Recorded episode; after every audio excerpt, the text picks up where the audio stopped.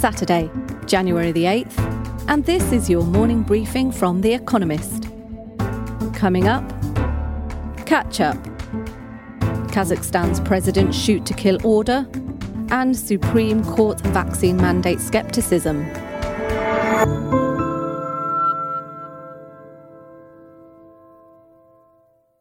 First, the week in brief. America's Secretary of State questioned why Kazakhstan had requested Russian assistance to quell anti government demonstrations. Quote, Once Russians are in your house, it's sometimes very difficult to get them to leave, said Antony Blinken.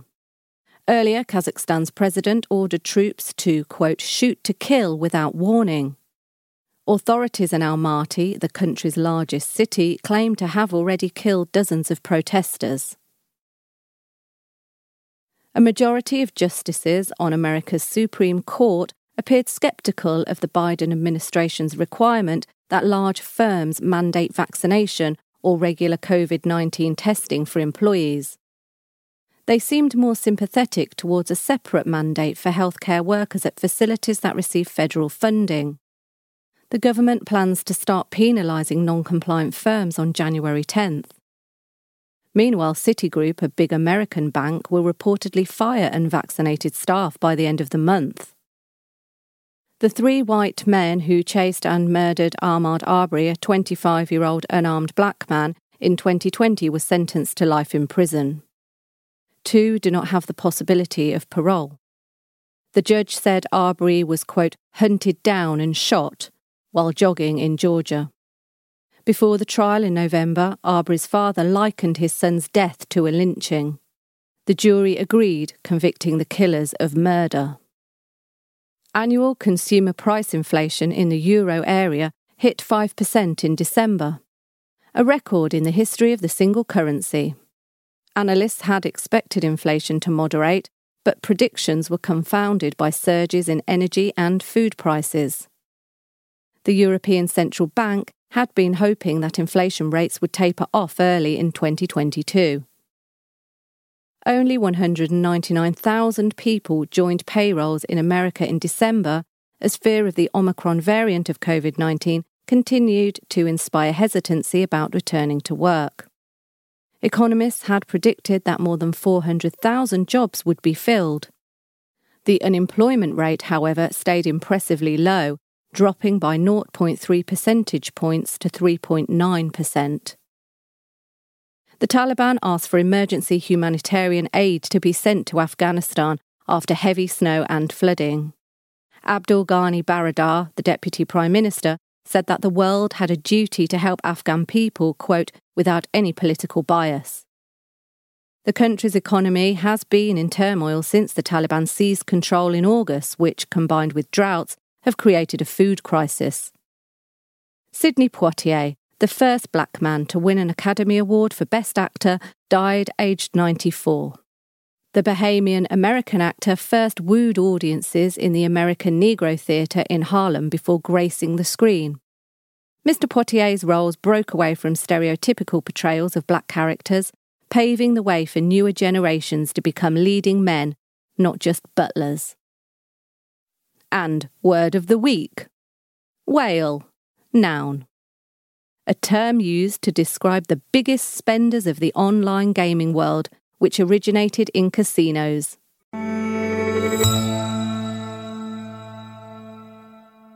And now here's today's agenda. The BBC's defensive centenary year. What in the 21st century is Britain's public service broadcaster's purpose? Nearly half of Britons get their news from social media. Two thirds of households pay for at least one streaming service. Conservative politicians who accuse the BBC of liberal bias want to trim their licence fee, the levy on television ownership that provides most of its income. A funding deal for the next five years is expected this month. As it celebrates its centenary in 2022, the BBC will remind viewers of its worth by highlighting its greatest hits. Expect specials of shows such as Strictly Come Dancing and Doctor Who, new dramas and reflections on a century of children's and comedy programming. Most pointed, however, is a three part documentary series about, well, the Beeb. BBC, A Very British History, will explore, quote, the corporation's role in major moments of political and cultural change, as well as, quote, how it continues to engage with the British people.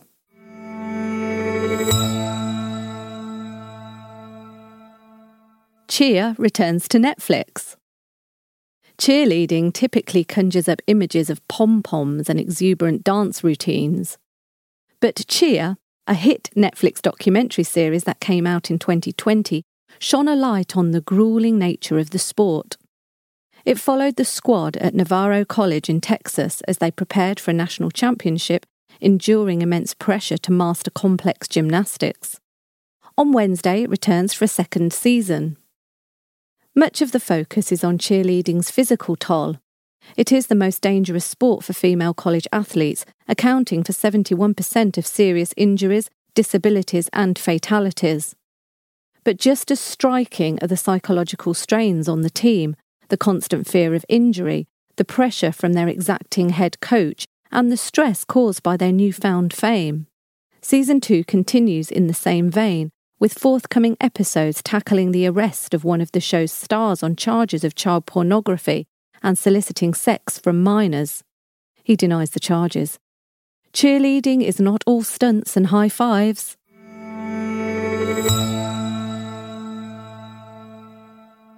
Hedgehogs and superbugs. The threat of antibiotic resistant superbugs is common knowledge.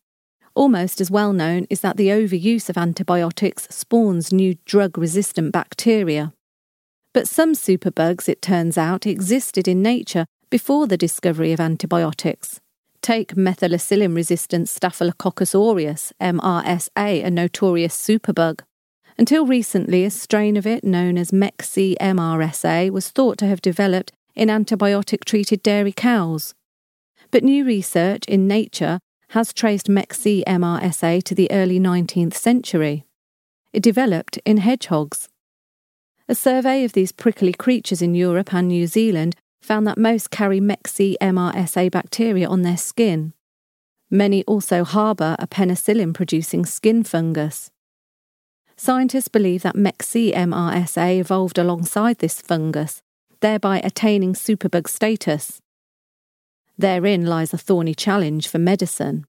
For every antibiotic nature provides, there are likely to be resistant bacterial strains lurking in animal reservoirs, even in the cute ones.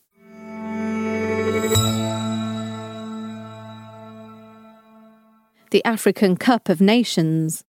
As the world's biggest football clubs scour the globe for untapped talent, more African players are appearing at the sport's highest levels. Six from the continent made The Guardian's most recent rundown of the 100 best male footballers. Many others on the list have African heritage. That has raised the profile of the African Cup of Nations, which begins in Cameroon on Sunday. But AFCON's place in the calendar is not secure. FIFA, football's global governing body, is reviewing the international match schedule in its bid to hold the World Cup every two years.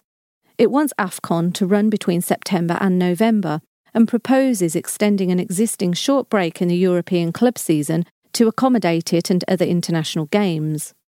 AFCON's organisers would prefer to hold the tournament outside the European season, yielding more media attention and fewer club versus country spats over the release of players. The bigger the tournament gets, the harder it will be to push around.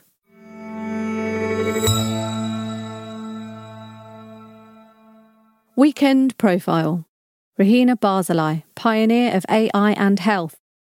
When a new book on artificial intelligence, co written by Henry Kissinger, hit the shelves in November, one of its main examples was research from 2020 that used AI to discover a new antibiotic. It works better than existing drugs because it attacks the bacteria in a novel way, to which they have not built up resistance. Behind the life saving algorithm are Regina Barzilay, a computer scientist at the Massachusetts Institute of Technology, MIT, and a team of researchers. It is just one of several areas where she uses AI to improve medicine. Born in Moldova, Dr. Barzilay was educated in Israel and America and began her academic life in computational linguistics. She developed algorithms to classify news stories by theme and to summarise them. But in 2014, in her mid 40s, she was diagnosed with breast cancer.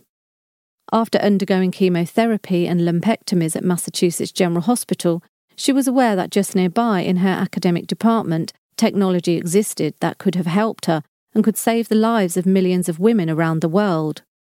From that moment, she changed her research to focus on AI in healthcare. A MacArthur Genius Grant followed in 2017. Her work has made contributions to the field beyond antibiotics. In recent months, Dr. Barzilay, along with Adam Yala, a doctoral student at MIT, has been working to introduce an AI system called Mirai, which can predict whether a patient is at risk of breast cancer within as much as five years. Having scanned thousands of mammograms, the AI is able to uncover subtle, intricate patterns that elude human eyes and cognition. Quote, if this technology is used in a uniform way, she says, quote, we can identify early who are high risk patients and intervene. The earlier the cancer is detected, the easier it is to treat it and the outcomes are much better, she says. The system she built might have benefited her. After her first mammogram, she was informed that she was healthy. Three years later, she was diagnosed with cancer. When she fed that early mammogram into Mirai, the AI indicated she had been at high risk. Too late to warn her, but Mirai may alert many others.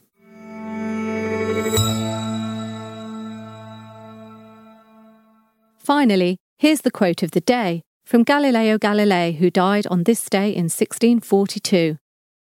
Two truths cannot contradict one another. That's it from The Economist Morning Briefing, available every weekday and on Saturdays. You can hear interviews and analysis from our journalists, including our current affairs podcast, The Intelligence, by searching for The Economist on your podcast app or asking your smart speaker to play the latest Economist podcast. And as a subscriber, you have access to each week's full edition in audio. Just download the Economist app on your mobile device to start listening.